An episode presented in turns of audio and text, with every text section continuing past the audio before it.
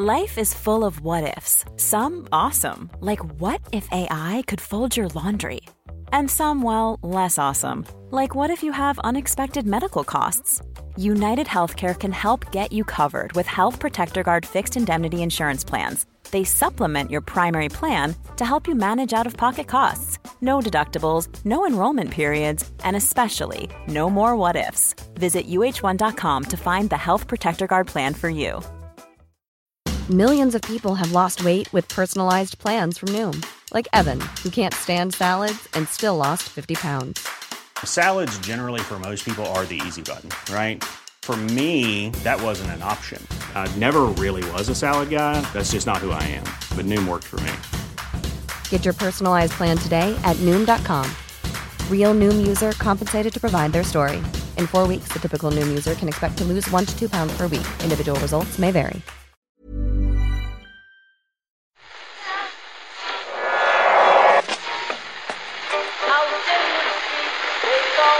Whose phone is that? That's the second time it's gone off. They never go home, they never go home, they never go home, those, those, those boys.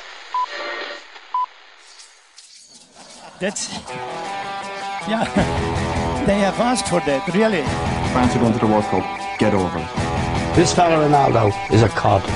Boom, boom, boom, the foul. Boom, boom, boom, yellow card. Nah, it's actually bollocks that. I have to ask you to mind your language. I suggest you shut up and show more football. Good lad. I don't throw teacups. It's not my style. I think I'd rather throw punches. What you doing down here, you shawny man? Hello, and you're very welcome to the Irish Times Second Captain's Football Podcast. Kieran Murphy here, sitting in for uh, the on holidays Eoin McDevitt. Hello there, Ken.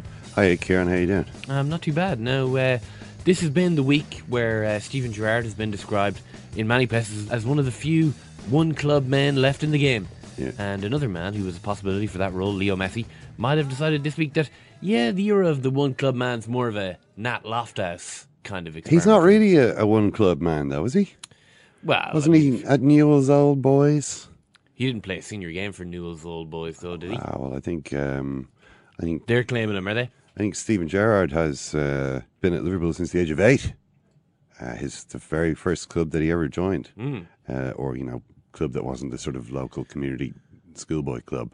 Uh, whereas Lionel Messi did play a couple of years for Newell's Old Boys youth. so uh, I'm afraid he's not a one club. man. Well, I'm I'm going to say anyone who has only played senior competitive football for one club is a one club man. He should. He. Yeah. I mean, it's he's more of a one club ma- man than a lot of uh, a lot of other players. It has to be said.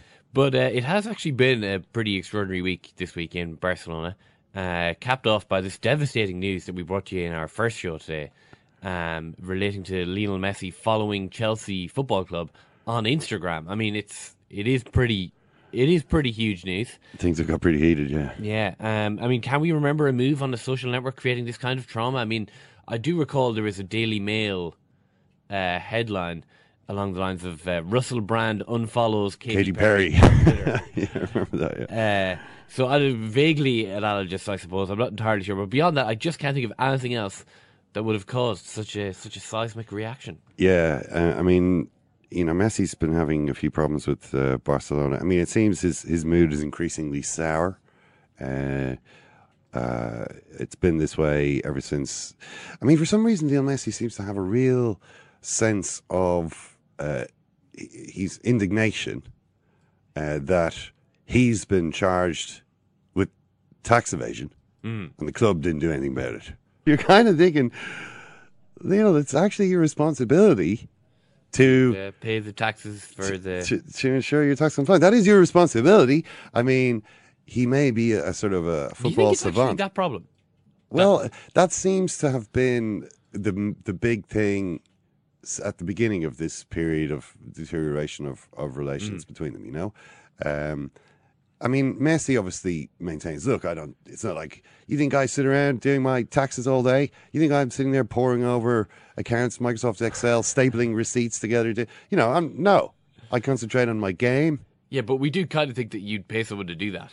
Exactly. Well, I mean, his father seemed to be uh, seemed to be the man who who was taking more of an interest in that. I mean, I'm sure that you know Lionel Messi probably doesn't really have much in, of an idea what's going on in, in his massive financial empire. However, that doesn't change, take away the fact that as a as an adult, uh, he is he is the one responsible. You know, he's uh, he's the guy who's who ultimately the responsibility falls on. So I don't quite understand why he kind of seems to think that Barcelona should have done more for him on this. I- Again, it's one of those things where people tend to be rather secretive about the details involved in. I don't know where he gets that sense of injustice from, but you know, there's been a few different things. I mean, his he, I suppose he's the he's the kind of he, he was always the kid at Barcelona. You know, he was like the the kid they gave the ball to, and now he's actually the main guy, and he's kind of setting the tone in a way that he wasn't before. And um, He doesn't seem to like that a whole lot. no, well, I he's just he's not really a very sociable guy. You know, I mean, there's there are, the- you know, you've got your presidential types, your Vincent Kompanys. Mm. You know, you've got your uh, I don't know. I'm trying to think of other other captain figures like you know is John Tony Adams. You're looking to bring John Terry into anything. Tony Adams. You know, you've got you've guys who sort of set a certain tone. Mm. Uh, and then you've got Leo Messi. I don't think he's really interested in doing that kind of thing. But, but you know, as the most important player there, as by far the, the biggest influence, the, the, the most powerful person at the club, you know, everybody's sort of tiptoeing around him. And uh, I don't know if he necessarily makes it easy for everyone. Yeah, okay, well, let, let's get into Ken Early's report on sport. Yeah, Ken, two seasons ago, it would have been pretty unthinkable that Lionel Messi would play for any other club. How likely do you think that is now? I don't. I mean, the the problem with anybody else signing Messi is not as though the, there are certain clubs that could sign him. I would say the clubs that can sign him are um, Chelsea, his uh, who- Instagram buddy. his, his friend on Instagram. Um, uh, Chelsea, obviously, I don't think Real Madrid are going to sign Lionel Messi. That's not going to happen. Um, Manchester City, Paris Saint Germain, Manchester United, and Bayern Munich. These are the only teams that could theoretically afford to to sign Lionel Messi, and it would be problematic for any of them, given the Financial fair play, I would have thought. yeah, that's the that's the problem that all of them have. Uh, the amount of money Barcelona would demand is so colossal. I mean, his buyout clause is 250 million euros. Wouldn't you know? Realistically, 250 million euros. I don't know. I mean, he's he's going to be 28 in June. Um, he's the best player in the world. Sure. Well, he certainly used to be the best player in the world. Um, If you take it from uh, Gareth Bale, Hmm. 250 million probably isn't that far away. Is Lionel Messi two and a half times as good as Gareth Bale? Yes, he probably He is. probably is. I mean, uh, you know, Gareth Bale scores 20 goals in, I think, 2012. Lionel Messi, 70 goals. So, yeah. Um, It's three and a half times. that's true. so, They're short selling themselves on this uh, uh, clause, buyout, buyout clause. yeah, I mean, it's it, it's hard to know, but I, I, abs- I absolutely think that it's possible. Certainly, I think it's possible because, um, you know, politically speaking, maybe he doesn't, maybe he doesn't like the board anymore. Maybe there's some of the board who aren't so convinced about him anymore. Maybe some of them are looking at the money um, that they could get and thinking, well, we could remodel the team quite substantively. Anyway, we're going to talk to Sid Lowe about this a little bit later on. Uh, he knows better than we do. Uh, so rather than pontificate anymore, we should talk about the next uh, thing the agenda, which is Ched Evans. Yeah, because we were discussing this on uh, the show that, that uh, we put out a little earlier on, and even since we put out that show, uh, things have moved on moved on quite a bit. Mm. So this is this is just a, an incredible story which just continues to develop. Now, the thing that's changed since we recorded our last program is that Ched Evans, uh, through the PFA, has actually released a statement. Now, basically, what happened today was that everybody uh, got up today expecting to hear that Oldham had uh, confirmed the signing of Ched Evans. In fact, Oldham uh, appear to have pulled out of this deal, although that even that is not yet confirmed. But it looks very much as though Oldham have pulled out of the deal um, on the basis that uh, you know there was pressure on board members, pressure on sponsors. Essentially, uh, it got too hot for them to handle, and so they, they decided uh, they weren't going to go along with it. Now, the PFA have put out a statement which says. Uh, the PFA wishes to clarify its position regarding Ched Evans following recent media reports. Um, our previous statements are set up below, and our support for Ched remains the same. We've had some discussions with Oldham Athletic regarding the interest they expressed in signing Ched, although we feel it's important to make clear that, contrary to what's been reported, we were not, quote, driving, unquote, any deal. As we understand it, the club and player were in discussions. Contact was then made with the PFA as matters progressed. Given the particular circumstances of the situation, we were simply being asked to publicly reiterate our support for the club in signing him. Despite being ready to offer this from the outset, we were asked to delay whilst discussions between the club and player continued, and we were disappointed to see over the course of this week comments being made which we feel mischaracterise our limited role in this matter. So what they're saying is essentially people were kind of suggesting the PFA were really pushing hard for to get Ched Evans into Oldham, you know, kind of, and they're saying that's not it. He, I mean, they, what they, what they, their statement continues. The PFA's position remains the same as we've expressed previously that any club who decides to sign him would receive our support. We full, fully recognise this is a delicate and emotive case. We entirely respect that there are opposing views. However, we always felt it was important that Ched made some further comment regarding his current situation, and on that basis, he has asked that we include his comments below. So, what we have here is a sort of long awaited statement from Ched Evans.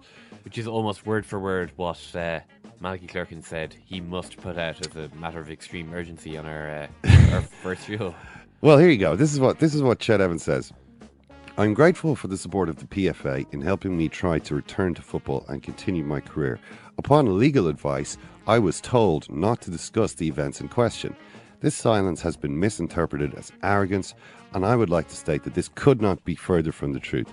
I do remain limited at present by what I can say due to the ongoing referral to the Criminal Cases Review Commission, and whilst I continue to maintain my innocence, I wish to make it clear that I wholeheartedly apologise for the effects that night in Rhyl has had on many people, not least the woman concerned. Finally, it has been claimed that those using social media in an abusive and vindictive way towards this woman are supporters of mine. I wish to make it clear that these people are not my supporters, and I condemn their actions entirely and will continue to do so. End. Uh, end statement. So that's that's Ched Evans. Um, he has, in that statement, done a couple of things. I mean, there there there are a couple of things that I mean, Malachy, I think made as we as we mentioned, Malachy earlier on made two of the main points, which are number one, this guy has expressed no contrition, apology, remorse for anything that happened. I mean, he continues to to maintain his innocence, um, uh, despite the fact that he's been convicted and then refused the right to appeal. Uh, he continues to maintain his innocence, but he, there was nothing to prevent him um, from you know, expressing some concern or regret uh, for uh, for yeah, what had actually happened, for the yeah. suffering of of the victim. You can apologise without admitting uh, guilt in a legal sense. Yeah, um, and that's what he's effectively done there in a in a in a way. But you know, does anyone? The the problem with it is, in the sense that you know, an apology that comes in these circumstances has to be. I mean, you're kind of looking at it going, well, you kind of had to say that there. You know what yeah. I mean? It's like um, what else were you really going to do? Uh, when you make an an apology, you know, costs nothing to give really, and if you make a if you make it a condition of rehabilitation that there must also be a sort of public apology, you know, anyway, the apology is immediately words are demeaned. cheap. Yeah, exactly, uh, exactly. Um, you know, I mean, maybe this is a genuine apology. I mean, he's still kind of blaming others. I mean, he's blaming his his legal advice you know what I mean? He's saying uh, it's their fault, effectively, that I haven't said anything about this, or that I, you know, imp- the implication is that if he hadn't been advised not to discuss the events in question, this apology would have been forthcoming sooner, and that he does feel this way. That's the implication. So yeah. he's, he's, still kind of blaming someone else. He's still not sort of really accepting responsibility, um, even for his own failure to apologise. Um, you know, uh, he's saying he's, he wholeheartedly apologises, but you know, if that's what people wanted, I suppose they now have the apology. The other thing that he's done is condemn the people um, who have been, you know, these these kind of people online. I mean, you, if you type the words Ched Evans into Twitter and look at what comes up, you will see that quite a large proportion of the stuff about it is pretty depressing stuff. I mean, you've got all kinds of. Um, you've got all kinds of people you can see from you know you see someone called at nationalist underscore uk with a sort of union jack avatar. You kind of know without before you read anything that they write where they're coming from. Uh, and you know to see him then saying oh you know feminists and liberals are conspiring against Ched Evans you know this sort of stuff. Um, you see people expressing all kinds of uh, opinions about you know women have lied about rape before you know all this kind of stuff. There's there's all of this kind of people coming out crying from under the stones. Streak of uh, uh, misogyny running through uh, every nearly every one of the tweets. Exactly, yeah. and, and Evans has become this kind of lightning rod that that, that, that kind of caused celeb for all these uh, people. Uh, and one of the problems that um, that people who didn't want to see him being offered another job uh, in football had was that he had done nothing to stop this. He had he had not at any point um, spoken out to say, please stop um, abusing. You know, they're abusing the woman or rele- uh, naming the woman who's not supposed to be named for legal reasons, naming her online, so she's got to change her name multiple times. As Malachy mentioned earlier, she didn't even get to go home for Christmas. You know, so the effects in her life have been disastrous, and Evans has done nothing to. To, uh, has, has done nothing apparently To to rein that to anyway. rein this in. Now he's again. There's a couple of lines which which appear to fulfil that criterion of, of redemption. You know, is this what is it? Is this a box ticking exercise or or what? I mean, I note that chedevans.co.uk, uh, the website which is funded by his uh, fiance's father, um, is still online. So that hasn't been pulled down. Uh, I mean, you go to that website and you can see it's obviously a website arguing Ched Evans is falsely was falsely convicted of, of rape. You know, um, and it's got uh, it's, you know this this website is actually being is, is under investigation for possible contempt of court. I mean, you can look at a CCTV video of of uh, Evans's friend uh, and the woman in question arriving at the Premier Inn in Rhyl.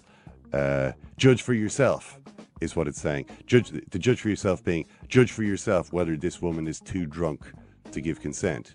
You know, is she stumbling around so much that she looks too drunk, or is she walking around in such a way as to suggest that maybe she wasn't really that drunk? That's what this website Yeah. is saying. Okay, If Ched Evans isn't running a million miles from that. yeah, that's it's still there. So you know what I mean. That's that's really got to go. I mean, as to whether or not kind of formally carrying out all of the things that he was being told he had to do after he's being told, you know, this is this is unacceptable that he hasn't do any of that he hasn't done any of these things. If that then somehow cleans him up to the extent that people are prepared to say, okay, we're happy to see this guy join another Yeah. club. It remains to be seen. Yeah, the question we asked in the first show is still very relevant. The future that he has in English football is, yeah.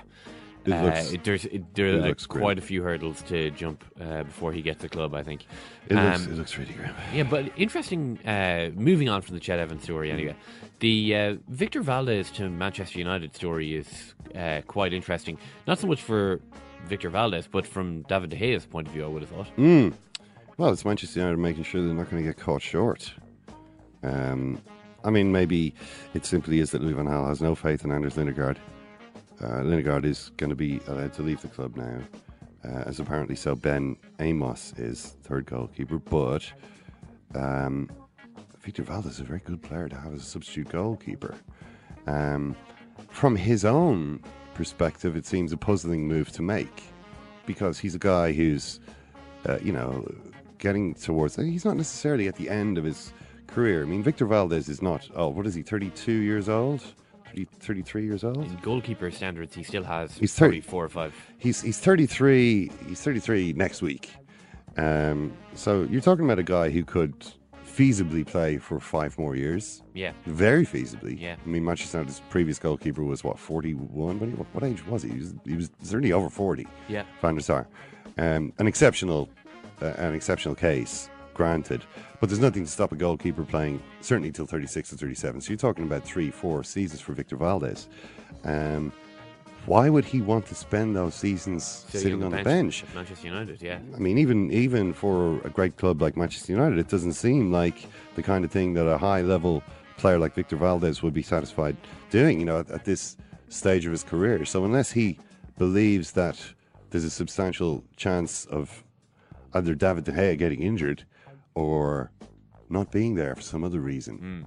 Um, I mean, it, it seems as though Real Madrid have Real Madrid are pretty uh, confident that they can get David De Gea, that he is going to be their um, he's going to be their long term replacement for Iker Casillas. Um, and it looks as though Manchester United are, are, are making the making the move to cover themselves for that. I mean, there's also reports that Van Gaal is looking at Tim Krul at Newcastle as another possibility. Um, but Valdés seems to be the one who's, who's definitely coming in. I mean, you do wonder what um, what they make of this at uh, Liverpool, who obviously have a goalkeeper who's been throwing them in all season and who everybody appears to have lost confidence in. Um, and you would have thought that they uh, would be in the position of being able to offer Victor Valdés an immediate first team Yeah. immediate first team football. In fact, not just immediate first team football, but you now are in the position of having to rescue Yeah. uh, our, our our team, our defense. it's it's all down to you, Victor. Uh, that, that that's certainly plenty of responsibility. Yeah, well, Valdés was training with Manchester United Mm. for the la- the previous three months, uh, recovering from his cruciate injury, which I suppose obviously put them in uh, pole position to, to to to get him. But I mean, even that, even him training at Manchester United seems kind of strange when you have a guy who is maybe after Courtois the form goalkeeper in the world at the moment. He's he's before Courtois, the form form goalkeeper in the world at the moment. He's the best goalkeeper in the world uh, on the on the basis of the last two months. Yeah. Changes all the time. I mean, maybe you know if you had to choose between two, the two of them, you might choose Courtois purely because of his freakish physique as well. I mean, De, De Gea is, has a freakish physique in certain ways, but more for his extreme agility rather than his size. You know, Yeah. Courtois has got both. Um, but you know, in the case of it does look to me, it, it looks as though Real Madrid think they're going to get that guy. Uh, obviously, Manchester United will have to hang on to him. But as we spoke about with John Brewin, I think a couple of weeks ago, um, his agent is George Mendes. Um, Real Madrid have a very close relationship with him. Manchester United have developed a close relationship with him lately. But what other things might they have to do in order to persuade George Mendes to persuade David De Gea that Manchester was the place he should be spending the next five years? Would they have to sign Falcao? Would David De Gea only want to join Manchester United if he got to play with players of the quality of Falcao? Uh, well, maybe so. Yeah, maybe so. I mean, there were, another Manchester United player was making uh, kind of a strange story from earlier this week. Marcos uh, Rojo. Well, the on, thing uh, about the story, on Instagram again. Yes, another Instagram. I mean, the thing about the story is that um, the thing that I that sort of draws my attention to the story is the line um, in the newspaper report that I read. The post sparked fury among some people on the social media website. the post in question was a picture of Pablo Escobar, the famous Colombian drug lord of the 1980s and early 90s, uh, his career ultimately terminating uh, in death. Rather bloody fashion, yes. Uh, and he posted a picture of, of Pablo in the glory years um, over the slogan Only those who went hungry with me and stood by me when I went through a bad time at some point in life will eat at my table. So uh, I suppose that's one in the eye for everyone who, you know, all the teachers who told me, told him he'd never amount to nothing. all the people who called the police on him when he was just trying to make some money to feed his daughter. That kind of thing. Um, you know, it's one in the eye for those guys. Uh, and obviously, if you were on Marcos Rojo's side back in the uh, back in the bad old days, uh, I guess your reward is probably winging its way. To Of course, the fact that he uses the image of Escobar is somewhat puzzling. I mean, surely, surely there were lots of other people he could have used rather than a you know mass murdering Hmm. uh, drug lord. If he ju- if he just went onto Twitter, he could find any number of motivational slogans with Muhammad Ali's photo attached. But why? Number one, the puzzling popularity of just this type of post. Why do people? There are entire Twitter need to do accounts set up to you know at motivational quotes, sports quotes. I mean, I, I just have no idea. The, Sport, sportsmen are particularly bad for. I mean, Neymar's Twitter account is full of this kind of nonsense with a with a, a big religious twist as well, because Neymar is quite uh, religious. Uh, Daniel Sturridge as well. Actually, Daniel Sturridge also uh, has has has a distinctive Christian tinge to his motivational uh, his uh, motivational Instagrams. Uh, I I really. I mean, I suppose you know a lot of these are. We're talking about young guys who've played a lot of ball. Maybe this is new to them. Uh, I'm sure in uh, like when Joey Barton sort of started reading, uh, you know, Nietzsche. yeah, He's like, well, you know, it's amazing. God is dead, you know, and everyone was kind of like, well, yeah. The book was published in the 19th century, though. At the same time, these these ideas aren't necessarily going to surprise everyone else as much as they've clearly surprised you. well, it's the first time I've heard them, so I'm going to tell you all about it. Yeah, you know, there, there could be uh, there could be maybe an element of that, but also that other that other line about sparked fury among some people. Does it really? I mean, who's spark, who does it spark fury among? I mean, this is a, you know, why? What is this sort of strange new type of fury that is set off in people when they see pictures that they disagree with? Yeah, It's like a kind of a increasingly pervasive problem. Um, Marcos Rojo, I don't know. I, I, I don't I don't imagine he is going to be uh, punished for this. no, I, I, I, yeah, I know that United have uh, refused to comment. I mean, I, I, I did see one person saying, "I wonder what uh, uh, his teammate Colombian Radamel Falcao will will make of this." Yeah. sort of someone was tweeting very sniffily. Yeah. Uh, I mean, I don't know. It's but yeah. it's, the, it's the one thing that the Americans found when they sort of decided to take an active interest in uh, in stopping the export of cocaine from Colombia was that it was very difficult to tell what the Colombians thought about Pablo Escobar. Uh, you couldn't necessarily uh, second guess what any given individual thought about Pablo Escobar in Colombia. In some parts of Colombia, he was wildly popular. Uh, in other parts, uh, possibly the parts uh, where the you know among the sort of social networks, which included people he'd had murdered, maybe not so much. Um, what Radamel Falcao thinks of it, I, I really couldn't possibly say. Um, but uh, the other stories that are today, I mean, uh, yeah, Wilfried uh, Bony is a big one. this is a kind of a nice story, actually. The story of Wilfried Bony making it all the way to the top. Um, a guy who uh, apparently was at trial on went uh, on a trial to Liverpool, uh, didn't do very well, uh, was rejected. This is a few years back. Um, went off to I think the Czech Republic, and sort of uh, yeah, he was he was at Sparta Prague for a while. Uh, scored a few goals, kind of got up to speed with European football. Um, went to Vitesse in Holland, did really well. So, you know, was scoring two every three, um, two every three games there. Impressed Michael Laudrup anyway. Got the move to the Premier League. Continued to score. I think scored more goals in 2014 than any other player. I think that has to do a lot with the fact that Suarez and Sturridge only played half of. Sergio year. Aguero missed, uh, missed quite a bit of football in that time as well. But, But you know, Wilfried Bony, he was there every week. Uh, he wasn't missing games uh, through injury. He wasn't uh, leaving Swansea. Well, not until now. He's made it all the way to Manchester City. according to his agent, there are only small things to uh, only small things to sort out. Things about money, stuff like that. Uh, but money not really a big problem for Manchester City. So it looks as though Bony is going to be the um, uh, the next centre forward there, the replacement for Alvaro Negredo. Yeah, the uh, the other transfer news from this week, obviously, is uh, Stevie G that we were Hmm. talking about on Monday, and uh, he's been speaking to the LA Galaxy, or at least the LA Times. Is that right? Well, um, I was looking actually at what he was saying to the Liverpool Echo. I mean, he's he's just given the usual sort of platitudes about you know about his move, about how uh, they've told me about their winning mentality and you know all this kind of stuff. You know, which is uh, obviously you expect any player joining a new club to say.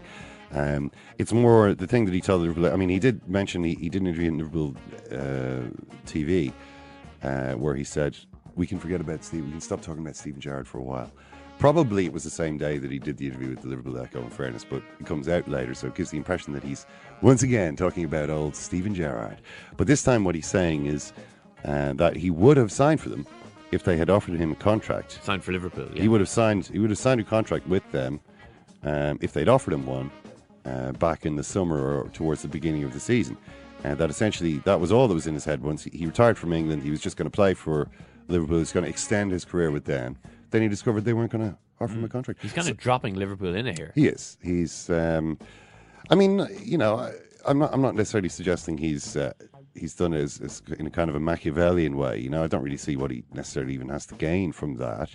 Um, but he is very much putting the onus on the fact that, that you know, if any if anyone here is upset about me leaving, and I'm not going to ask for a show of hands on that because then maybe I wouldn't get the result that I that I want to see. But if anyone here is upset and would have liked to see me continue, know this: I would have continued, but these guys didn't want me. But you know, we, we move on. The the best thing uh, for a lot of Liverpool fans about the rest of the season is probably going to be watching Brendan Rodgers being forced to eulogise Steven Gerrard in every single post match interview uh, between now and the end of the season. Every single time Liverpool have a game that they don't lose, it's going to be another magnificent performance from Steven Gerrard. You must be absolutely gutted that you didn't offer. you, well, you know, when we look back, Brendan, don't you wish you'd offered him a contract? You know, and uh, and and watching Brendan Rodgers sort of having to, in that even way, sort of talk his way out of that uh, in every Yeah. single uh, Geoff Shreeves encounter. Uh, one more quick story. Uh, just Wojciech Szczesny. Uh, uh, Maciek Szczesny is his dad, also goalkeeper, and uh, he, he's he's basically gone out to bat for Junior. Um, people are criticizing Wojciech Szczesny, saying he's got he's clueless. He's got no idea where he is in the pitch. He uh, he rea- his his positioning is is awful. He he panics and lashes out at things and makes all kinds of silly mistakes. And really, how long how long is this going to be allowed to continue? Uh, Maciej Szczesny says, "Look at the Arsenal defence. How these guys are playing is a disaster, but for some reason nobody pays any attention to it." he says, Laurent Koscielny should immediately have run to protect Wojciech and Per Mertesacker should have stood in goal. Unfortunately, they didn't do that and gave him zero support. In that situation, Mertesacker showed the agility of a rhinoceros. I mean, harsh. Mertesacker, a rhinoceros is not the animal I would compare Mertesacker to. No, I mean, well, the obvious one is the giraffe. Giraffe. It's clearly the, the one, and neither is the giraffe particularly agile.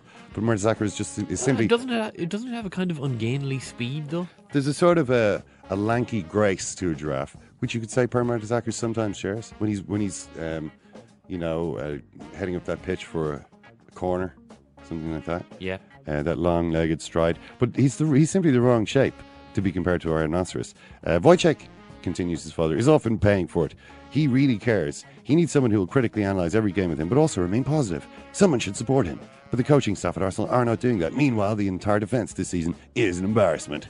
So uh, I'm sure that I'm sure it's a helpful input there from, uh, from Daddy Szczesny there. He'll be delighted with that. Yeah. um, that his dad has come in and said. But his, his dad also suggested that there was a story that went around that Szczesny had been caught by Wenger smoking in the shower. Now, if you remember Szczesny's weird reaction to conceding the second goal uh, in that game uh, the other week, uh, this was the disastrous one where he kicked it straight to Dusan Tadic. Tadic kicked it into the goal, and Szczesny was there. He sort of rolled rolled to the base of the post, and immediately like whipped the water bottle out of the back of the net and started sucking on it hungrily, like you know, like a hungry baby, Yeah. glugging on this on this water bottle. It was weird. I mean, everybody was looking at it, going, "When is that? When does that ever happen? That's a strange reaction." Yeah. Um, uh, well, I don't know. Does, does it fit in with the idea that Wojciech Szczesny is a secret smoker in the showers? Is there an element of oral fixation going on? Was he substituting? Was he substituting in that the? Uh, well, I don't know. I mean, the the water bottle was standing in for the cigarette that he desperately, Desperately craved at that at moment, that but, moment. But couldn't have as it was in the middle of a game. um, I don't know, but his dad says uh, is uh, what the British papers wrote about my son smoking under the shower uh, after the Southampton game. This is bollocks. So He should be at least glad that his dad tidied that up. But uh, that is the end of Ken Early's report on sport. Stop it! It's one of those things. Stop it! How many players can do this? Duffman can never die. 34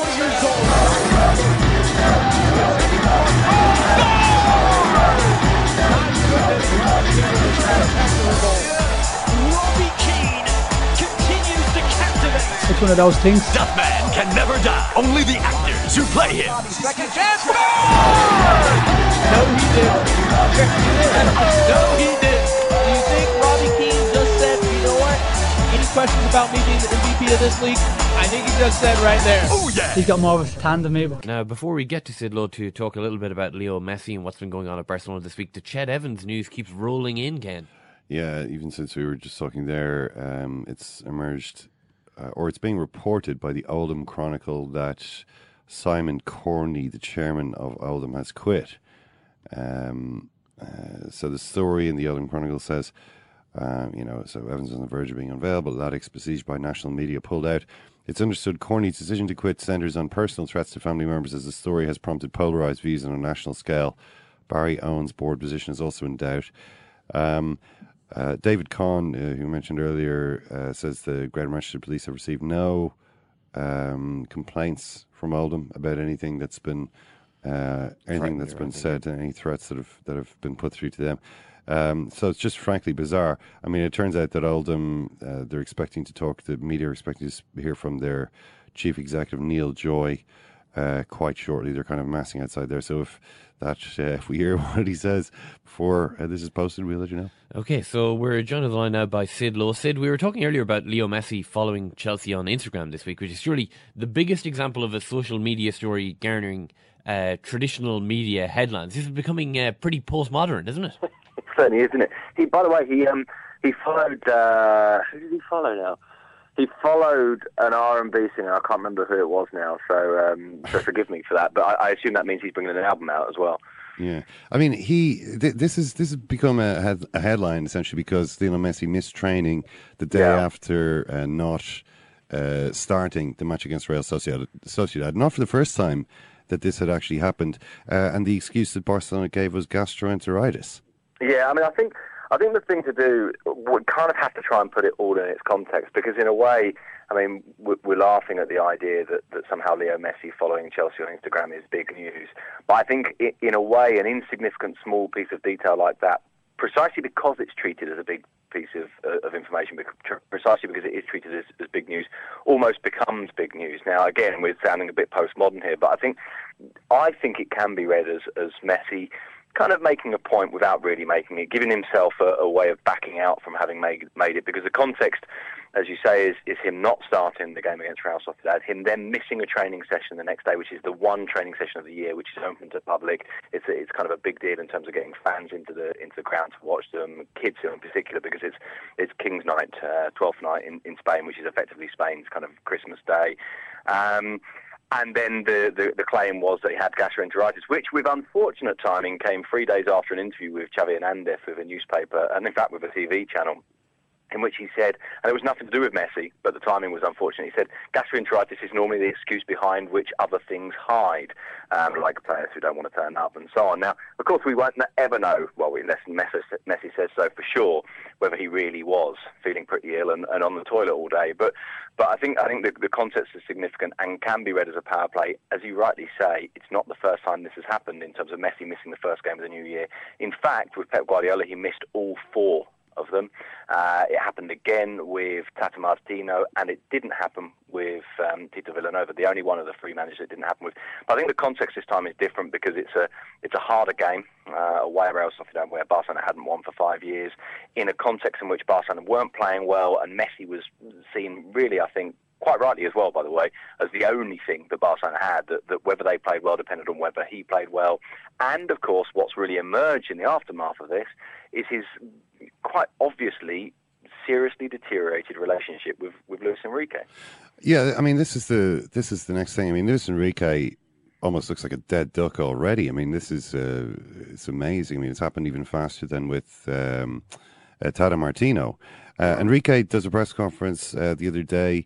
Um, do you talk to Messi? He says, I, I speak to all of them, of course, but some more than others. Uh, I don't know if I've had individual meetings with him. Uh, does Messi want to say, well, I'm not the right person to answer that?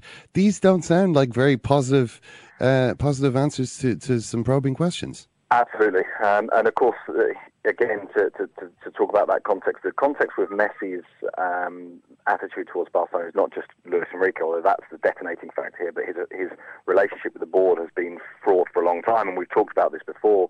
Uh, that very famous comment when he said of, of uh, Javier Faus, one of the directors, Senor Faus is someone who doesn't know anything about football, and Messi saying that publicly is genuinely a big deal. Now it's it's gone even further. Now his his fallout is with the coach, so the football side of the club, which gave stability to an institutional crisis, has is no longer propping the, if you like, the institution up, which is why we've now ended up with with elections. But you're right. What Lu- Luis Enrique said, I don't think suggests any real control of the situation. And what had happened after Messi missed that training session, we had two days of some really quite um, big stories about Messi confronting Luis Enrique about a big argument with the with the club psychologist about um, the relationship between the two. They hardly talk about Luis Enrique supposedly wanting to open up disciplinary proceedings against Messi for having missed that training session.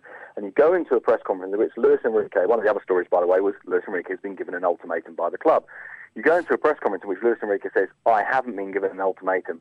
But then, having, uh, having denied that, proceeds to not deny any of the other stories. Now, he did say a couple of times some of the stories aren't true, and there's so many of them, that I'm not going to confirm or deny. But if they really are untrue, and there's been so many of them, and so damaging to Barcelona, if they're not true, you come out and deny them. Or at least it seems that way to me. And, and certainly the interpretation of a lot of fans has been, well, if he hasn't denied these, then, then actually what he really did, I think, was underline and confirm that his relationship with Messi is difficult, that there, that there have been times when when it hasn't worked, and then he I think he confirmed it with the very last thing he said, which is there are there are some times when I've been permissive. other times when I've been demanding. And of course, I don't treat all the players all the same, just as I don't treat, treat my children all the same. But there are some rules that are applicable to absolutely everyone, and that is a principle. And of course, the one way of interpreting that is to say it's a principle he stands by, and it's a principle, of course, he's at risk of falling by as well. I mean, I mean, you've also reported that Barcelona have moved their election forward to this summer. Now they've they've obviously had a problem. I mean, as you've been saying at, at the kind of institutional level for a while now. Not everybody liked uh, Sandro Rosell when he took over from Juan Laporta, and uh, things kind of declined from there. Do you think that holding these uh, holding these new elections a little bit earlier than they have to gives them a chance of of of uh, kind of getting back a legitimate board. Uh, not that the current board is necessarily illegitimate; it might be the wrong word, but a, a, board that people have confidence in that might bring them back a bit of stability uh, sooner rather than later.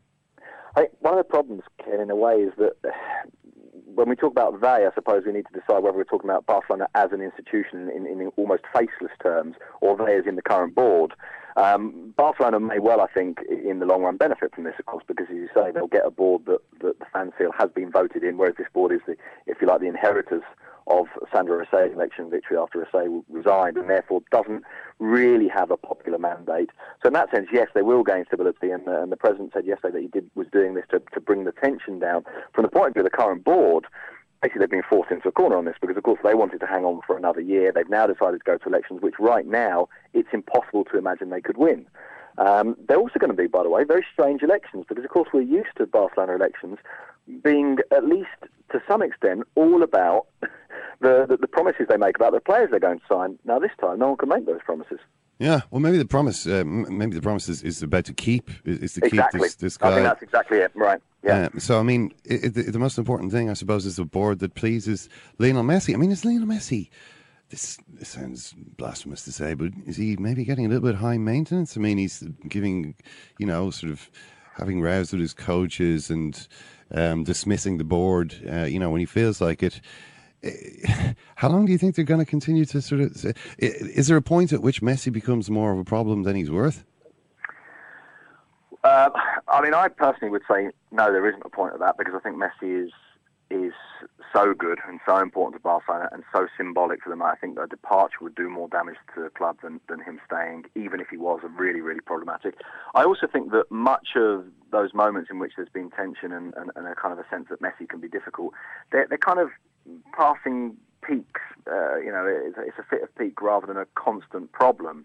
Um, they are becoming well, a bit more frequent, though, aren't they? It, you know what? There's a bit of me that thinks I'm not convinced that they are becoming more frequent. I think what's happening is we're finding out about them more. Yeah. Uh, I think I think that that is possibly possibly more the case.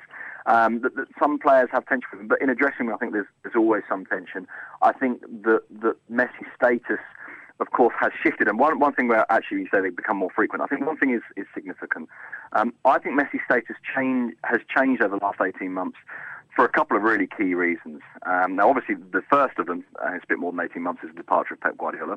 But to some extent, Guardiola had, had kind of I wouldn't say become submissive to Messi, but had built the team around Messi, so had, had, had, increased Messi's status, but had controlling factors, not least his own charisma, his own significance. Um, there's an element of that with Tito Vilanova. I think with Tata Martino, perhaps it starts to slide. But another key thing, what's happened over the last 18 months, two years? Well, Victor Valdés has gone, Carlos Puyol has gone, Xavi Hernandez is, is not the Xavi Hernandez he was, and I think that means in terms of authority, perhaps has a little less. And, and I'm starting now, and I must admit I hadn't necessarily seen this before, I'm starting now to see the departure of Carlos Puyol as really significant. But there, is, there aren't perhaps the same figures in terms of people to guide Messi or to pull Messi into line or to or to lay down certain boundaries. Now, all of this makes out Messi sound like a real problem, and I'm not convinced he is a real problem. He can be difficult, yes, but I'm not convinced he's a real problem. And also with the talent and everything he's achieved for Barcelona, there's a bit of me that thinks that, that indulging him actually probably is the right thing to do. Yeah, I mean, I mean, everyone who's played with him is unanimous that this is by far the best player they've ever seen. Yeah. I mean, not not just a question of he's yeah he's the best I've played with. He's by far. I mean, uh, there's a story I think in Rio Ferdinand's book, Thierry Henry talking about him in literally odd terms. Yeah, saying, absolutely. You know, he, absolutely. he, he running through everybody in training. You know, just ridiculous kind of things that he would do. And that's, that's the other thing is Ken. By the way, that, that that's kind of a. It feels to me anyway. That's kind of a two way street right? And, and, and I'll explain what I mean by that. There, there's, a, there's a moment, it's quite a nice little bit of footage when, when Barcelona concede the first goal against Real Sociedad at the weekend. Of course, it's a Jordi Alba goal. It's 90 seconds in, and Messi is sitting on the bench with Neymar, and Neymar turns around and says, go and warm up. And they start giggling. but, but, but, but that, but that is, that is kind of the point, is that if we complain that Messi's getting too powerful, but then what you've got is a team that's struggling and goes, oh, what do we do? Uh, Leo, come and rescue us. Yeah. And of course, if you constantly say, we need you for us to be good and we're going to get you to rescue us, you can't then say, but by the way, I don't want you to do this. Because to some extent, you, you know, you can't ask him to be everything, to, to, to, to be the guy that salvages everything, the guy that leads the team, the guy that runs everything, the guy that the game goes through, the guy that gives you an identity, which actually, to be honest, under Luis Enrique, I think they haven't got. Under Pep Guardiola, they did have, which is another key factor for that whole kind of context, if you like, of the relationship. You then almost have to accept that Messi wants to do things his way, don't you? When Yeah. what you're saying is, we've got no other way except your way. Yeah, I mean it's good to see that himself and Neymar at least are are kind of having a bit of banter on the bench, because mm. on the field they just look like complete strangers. I mean they can't play together Well, at all. curiously, curiously, at the start of the season, they, they, they combined really quite well, and it was starting to fit into place. And, and, and actually, the arrival of, of Luis Suarez has changed that, which I find completely baffling. I, I, it's, it's just bizarre. I mean, I was watching watching the Real Sociedad game, and you know, eventually they're all on the field at the same time, and it's amazing to see how disconnected uh, Mm. they they are. These are you know three of the best strikers in the world, uh, and they look like they can't play together at all. I mean, and I mean, I think about it. It's not really the first time that Messi hasn't quite managed to mesh with another striker. I mean, there was Zlatan before them, um, Zlatan, Neymar, Suarez. This is quite quite a list of players he's putting together that he has no chemistry with. Yeah, and I know it's, it's curious as well because I mean one of the reasons why I'm so baffled by it is that earlier in the season, Messi and Neymar were combining really, really well, and Barcelona had, had set up this system where it was Neymar and Munir uh, uh, up front and Messi just behind. Messi is a number ten, and and the reason I say I'm so baffled is because at that stage it looked so much like Munir was keeping the place warm for Luis Suarez. He was making the kind of runs that Suarez would make, Mes- Messi was developing into this number 10 who was going to have two great forwards in front of him.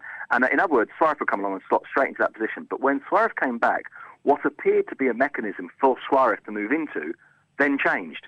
Messi went back up front, or Messi went to the right on occasions, and I'm not entirely sure was happy with that. And so it felt like they were all working towards something that then when that final piece arrived, they said, actually, you know what, we don't like this mechanism, and, and threw it out. And, and, and it is bizarre. When you talk about, by the way, the, the strikers that Messi hasn't always fitted with, I suppose one thing, in, uh, certainly in Messi's defence, that, that's worth pointing out is that he didn't always fit with Zlatan. For the first half of the season, I actually thought it worked very well.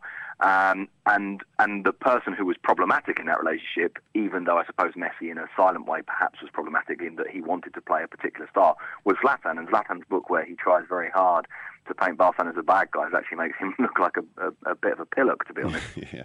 Well, I mean, the other question though also has to be. I mean, Juventus had this tradition for a long time uh, when Gianni Agnelli was still supposedly calling the shots of, yeah, you know, all play. You know, we've got some players who have been great players for us, but once they get to a certain point, it's better to sell them while you can still get quite a lot of money for them. And you know, they sold uh, Zinedine Zidane to to Real Madrid.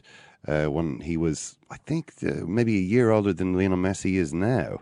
Uh, I mean, he's 28 in June. He earns, what, 30 million euros a year, something insane along those lines. And they would get a world record fee by far for him. So at what point do they say, well, maybe selling him might, might be the uh, thing to do at this point? It's been Well, great, I- I- but now it's, it's time to time to move on.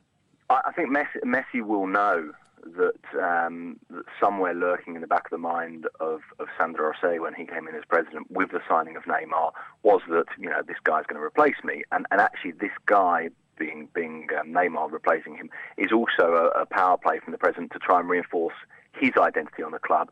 And actually, the president doesn't much believe in me. And, and even when those things are only very vague ideas, people latch onto them and feel offended by them, feel put out by them. And I think that's a key part of the reason why Messi's relationship with with the current board, which effectively is a kind of a hangover, if you like, from from the Rosell board. That's why that starts. And I think in the back of their minds was, yeah, let's sell Messi for stupid amounts of money and, and bring in Neymar, who's going to be the next best player in the world. Now, whether or not he will, we'll see.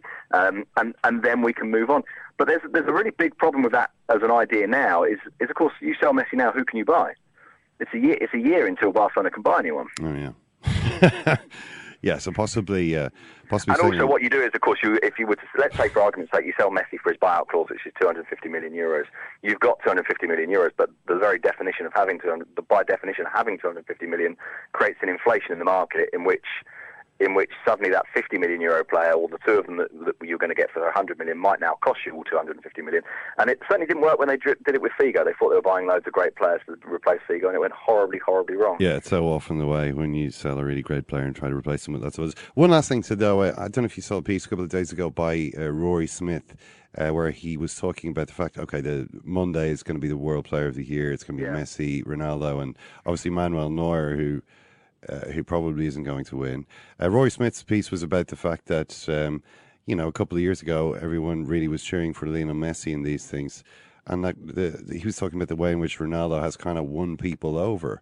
Um, it seemed to be almost a, a, a two part uh, thing, both of, of, of Ronaldo sort of uh, in, increasing his own reputation um, and and maybe Messi's declining a little bit. I mean, uh, I, I wondered what you made of that. Do you think? Do you do you, do you see do you see a point there? Do you think that? uh, Yeah, I he- do. I, I think I think there's an element of that. I think bear in mind that we're talking about um, the last couple of years in which, for the first time, I mean, you know, uh, there will be there will be people who disagree with me, but I think for the first time in the last couple of years. Um, you could say that Ronaldo is, is better than Messi. I think before that, you know, it, it's true that Ronaldo was brilliant, but I think Messi was just on a different kind of level. Um, so, so you've got the, the, the talent side of it, or the achievement side of it, which I think is very significant. I think you have seen a slight deterioration of Messi's image, partly because he hasn't played as well as before. But but the idea that Messi has become rubbish, I also find completely laughable. By the way, so the guy who got to the World Cup final, and, and all right, maybe in the semi and the final wasn't wasn't amazing, but certainly was the key player in them getting as far as the quarters or or, or reaching the semis. Um, who last year statistically was still incredible in a team that was collapsing. Who I think has played them very very well this year in a poor team, and that almost gives more credibility to, to what he's done. But then has had the the, the, the tax issues has had this slight sense of, of decline and perhaps a little bit of tension. And at the same time, we've had Cristiano Ronaldo perform with a consistency which is at times mind blowing. Um, and look, there are lots of arguments about his, you know, his contribution beyond the goals and so on, but the consistency has been been absolutely astonishing. He's won the European Cup with Real Madrid, which I think makes it makes a huge, huge difference to the way that people see him. And actually, you know, I think one of the other reasons why people kind of softened on Ronaldo a little bit was precisely because he won the Ballon d'Or last year and because of the way he then reacted to it. Um, the, the the response, the the crying, having his son there. There was there was there was a sense then that you sort of thought, you know, even if you don't like this guy, kind of good on him. This really means something to him, and and I I think people have softened on, on, on Ronaldo a little bit and maybe hardened a bit on Messi. I, I do I do see I do see some. Um, a, a kernel of truth in that, yeah. So uh, from all that, I take it that you want to see Ronaldo make it four three on Monday. Uh, you know, I'm I'm in an awkward position with this because I, I sort of agree with Platini that it always feels to me that in a World Cup year it sort of feels like it should be a player. But then I recognise that this is an individual award and who's been the best individual over the last year. But you know what? Actually, in the key mom- months for Real Madrid, you could argue Angel Di Maria and Sergio Ramos were even more important than Ronaldo. But look, I mean, he's been so good over the last year, except in the World Cup, that I think he's he's the worthy winner. That's brilliant. So thanks, Wayne. My pleasure. You'd have to say, Ken, that line from Neymar uh, on the bench last week was that was pretty funny. I think Neymar's probably probably quite a quite a. Well, you were guy. saying he really annoys you though, like three Yeah, days. well, I mean, it's because he, cause he's a good time Charlie. You know, he's he's like uh, he's. I mean, the problem with Neymar is that I, th- I expect from uh, a great player like that a sort of monkish dedication, Mm. but he's he doesn't really have a monkish type of Outlook. uh, personality. No, uh, he wants to do it all. Yeah. and I feel sorry for the lad uh, because I don't believe that he I don't believe that he can do it all.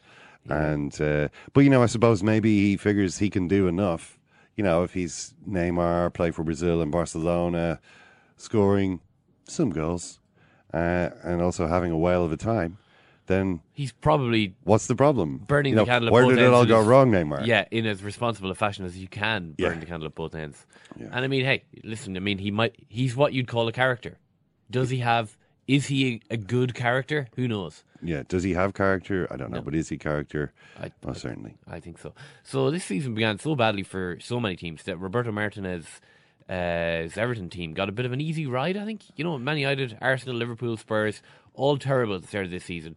But Everton have actually continued their jokish start right past the halfway stage uh, of the season. They're on course, Ken. I've crunched the numbers. Uh, you'll be happy to hear. Yeah. Uh, they're on course to finish the season with 39.9 points. Really? Uh, That's which- compared to what, 68 or something crazy last season? Yeah, or was it um, over 70 points last season? Yeah, I mean it. It is pretty strange because if you look at the Everton team, personnel wise, it might be the strongest they've had in twenty years. Yeah. Um, they have a number of really uh, exceptionally good players, uh, and quite a few of them Irish as well, which uh, we might get to in a, in a few minutes. Nobody's but- play, nobody's really playing well though. I mean, Yeah. Howard Howard is playing badly. Um, Distin not playing very well. Uh, you know, Baines I don't think is is in the kind of form that he was in a couple of seasons ago. McCarthy's had injury problems. Lukaku hasn't played well. So they've had, even though um, you know they've apparently got a good team on paper, the team isn't really performing. Yeah, well, Tony Barrett of the London Times joins us now. Uh, Romelu Lukaku might have saved his manager's season on Monday night, Tony. Uh, but how happy will Martinez be about what Lukaku said afterwards? Uh, he was talking about how the players had begged the manager whether they could go more direct to Lukaku with longer hit passes, just a more direct style of play, uh, which is something completely contrary to what Martinez has always said is his style of football. No, it was, uh, it was interesting as soon as Lukaku said that because I think everyone uh, realised that the days with Mart- Martinez is a manager who's always said he wouldn't sacrifice his principles. He's he's got one way of playing that he believes in and, and he would never deviate from that. Uh, he's also on record and saying he doesn't want to score uh, direct goals. That's not what he's about. He doesn't want to play direct football and he, and he believes that if you play the kind of uh, possession-based game that he he favours that in the long run that'll get you best results. So as as Lukaku said that uh, Martinez had agreed to go more direct, I think everyone thought that's that's a big interesting change. Uh, and, and this morning Martinez didn't actually dispute that. Uh, but what he did say was that this wasn't a fundamental change. It was, and, and nor was it any kind of players default or players dictating the way that he should play. It was just a, a case of a natural evolution. And, and Everton being a, in a situation where they need to get the, the best out of themselves, however that is at the minute. So he, he, he, didn't reject it, but he also sort he, he stopped short of saying that, yeah, what McCaffrey says is true. Uh, but neither did reject it. It's clear that there has been some kind of conversations, uh, whether they're, they're the normal kind of conversations uh, that you get at every club between managing players. Only those involved, and no Martinez suggested that it, what, it, it wasn't out of the ordinary, and this was part of the normal everyday life at Everton. But I think, I think those of us who cover the club think that maybe it's a little bit more than that. Martinez's problem at the moment, maybe, is that his position just isn't that strong. Any manager who's only won one out of the last 10 matches um, is going to come under some kind of pressure. Now, I'm sure, you know, Bill Kenwright has shown that he's, he's one of the more, more patient chairmen around. I'm sure Roberto Martinez is not worried about his position. But, I mean, I know the fans at Goodison Park uh, you know, it seemed as though, although not that many of them turned up for the FA Cup uh, game, I don't think there's too many people there who have a problem with direct uh, football per se. I mean, Everton have, have played some great direct football in the past. Um, how do you think Martinez's image is with them at the moment? Are some of them maybe questioning a little bit the, the, the new approach, the sort of dogmatic passing approach? No, certainly is. I mean, that, that the most uh, telling indication of all that that the sports were starting. I, I think ten on them would be too strong, but certainly question maybe about like the, whenever it played Queens Park Rangers recently and beat them three one, and, and there was agitation when they were three one up, and there was a feeling within the ground that although Everton were winning and, and we're going to win this game, that the way they were playing was not the way they want to see Everton play. They want Everton to, to be more dynamic going forward. They don't want them to rest on a result. They don't want them to just pass the ball endlessly with without any end product. And and that was, it, it, I mean, it wasn't evolved. That that would again be overstated, but it was a sign that supporters want more from Everton. They want Everton to to be more combative. They want Everton to be more confrontational. They want Everton to be more direct. And these are all qualities that, that Everton had under David Moyes, which obviously went out of fashion a little bit towards in, in his last couple of years there. So it's, it's difficult. To, I always think that the big thing fans want is results. And it, usually it doesn't matter how it comes about.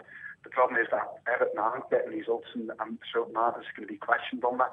And you look at them now, you look at the way they're playing, and, and they don't seem to be have any great method, methodology. It's neither the Moyes way nor the, the Martinez way. They sort, sort of fall between two stools. And, and I don't know whether Martinez can manage like that. I think Martinez does have to have his team playing the way he wants. I'm not sure that he can compromise. So it's going to be interesting to see going forward what happens because I think the Evertonians would certainly like Everton to play a different way than they have been.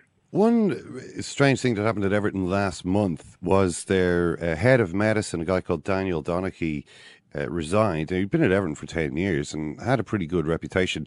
Um, it's notable that they've had a lot of injury problems this season, much more than last season. Um, to what extent was there was there a problem between Donachie and, and Martinez, who apparently himself is a uh, is a qualified physio, maybe has his own ideas about uh, about the medical treatment of players? Has that did that become a, a bone of contention there? Well, well, everyone at Everton is saying that that wasn't a bone of contention. That that the resignation was nothing to do with a tension between Danny Donachie and the manager. I think everyone else looking from the outside, looking in, uh, sees it differently. I think there has been tension, and I, I don't think there's any uh, surprise about that. Everton have had 20 hamstring injuries since the paper manager became manager, and a lot of those injuries are repeat injuries. Players coming back from one problem and getting another, so that inevitably causes tension in the medical department. And Donachie's resignation didn't come as a surprise from that point of view. And I, I think that would would have disappointed some of the senior players because, and I know that uh, quite a few of them think a lot of Danny Donachie, the the players who've been at Everton the longest.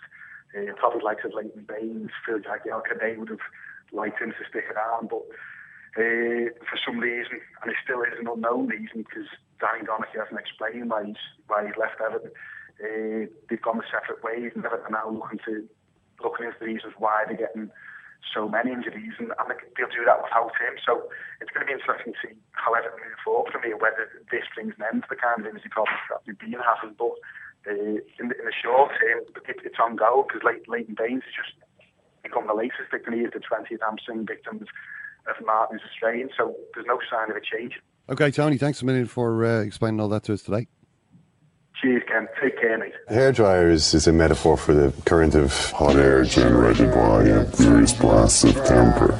The hairdryer with which uh, Alex Ferguson was famously associated. He threw a hairdryer, I think, at David Beckham. I was told that he threw a hairdryer at David Beckham. Uh, in the, is that right? No, no, no, no, no, no, no, no.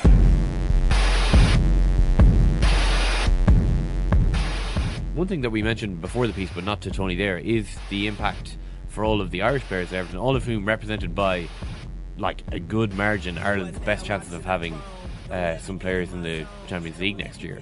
Uh, and you know, when you looked at that Everton team, looked at what they'd done last year, you're thinking, well, well, they have a reasonably good chance of pushing on and well, maybe not finishing fourth, but certainly being in the running for fourth. Mm, um, yeah, absolutely. And I mean, they you know, I suppose really you got to then. Uh, David Moyes, poor old David Moyes was getting from every single angle last year. Not only was he useless at Manchester United, but. Um, Martinez was making him look like a fool. Yeah, Everton, liberated from the dead weight of David Moyes, uh, suddenly uh, are flying up the table, um, which was always a little bit unfair. I mean, at the time, Martinez, um, it seemed, and I remember we were talking about this last year, the, the point uh, being that he he maybe had done something a little bit, um, a little bit along the lines of uh, what uh, Arsene Wenger did when he arrived at Arsenal, arriving to find this defence already constructed by the previous kind of belt and braces manager, and uh, constructing an attacking team to go along with it. And the thing is that with Wenger, that defence lasted at least four years from the point at which he took over, whereas in Martinez's case, it seems to already be coming apart at the seams. So uh, now the question is whether Martinez himself is capable of reconstructing that. I mean, Wenger was able to do it. He brought in uh, Sol Campbell and Lauren and guys like this. Ashley brought through Ashley Cole. He was able to create another great defence. Martinez, though, the problem is that this team, this Everton team, is beginning to remind people a little bit of Wigan, and Wigan were never able to sort it out. Yeah. Um, so, uh, so that's really the question. One thing that Wigan did do was finish seasons very strongly. Um, so you would think that, and Everton have historically in the last 10 years finished, played much better in the second half of the season than in the first. So you would think that they'd be able to turn around to some degree. But as it stands, they're like, whatever it is, four points above the relegation zone, which is pretty scary. Yeah. It's, it's I mean, I don't, they're not going to get relegated. They have too many good players. They're too good to go down, but they really are. Um, there are much worse teams than Everton in the league, but it's still a, a big. Com- I mean, the question is then, you know, how long does Seamus Coleman say, "Yeah, I want to spend the next three or four years, probably the best years of my career, uh, at a team like Everton? You know, do the good players at Everton start to think? Does Lukaku start to think? You know what? I'm not really looking so good in a team that wants to just play the ball around in midfield all the time. Maybe I need to go somewhere where you know they're actually going to give me a few balls in the box. You know, it's uh, you know when the team is playing badly, suddenly everybody is looking out for their own interest, and that's the danger that Everton have to guard against. One thing I did mention that uh, the Oldham chief executive Neil Joy was going to speak, and if we heard what he said, uh, what we can say is that the story earlier from the Oldham Chronicle about the Oldham chairman quitting is untrue. He hasn't quit, but Ched Evans is definitely not going to sign for Oldham. So that's all we can say about that today. Okay, well, that's pretty much it for this show. Remember, we have a show out earlier today with US Murph and Malachy Clerkin on that ever developing Ched Evans situation. So you can follow us on, on Twitter at Second Captains or on Facebook.com forward slash Second Captains. Uh, email us here on Second Captains at IrishTimes.com or why not just check out our website, which is, you guessed it, secondcaptains.com. Thank you, Ken. Thank you very much as well, Kieran. Okay, guys, chat to you Monday.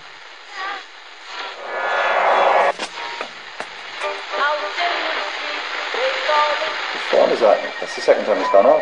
They never go home. They never go home. They never go home. Those those those boys.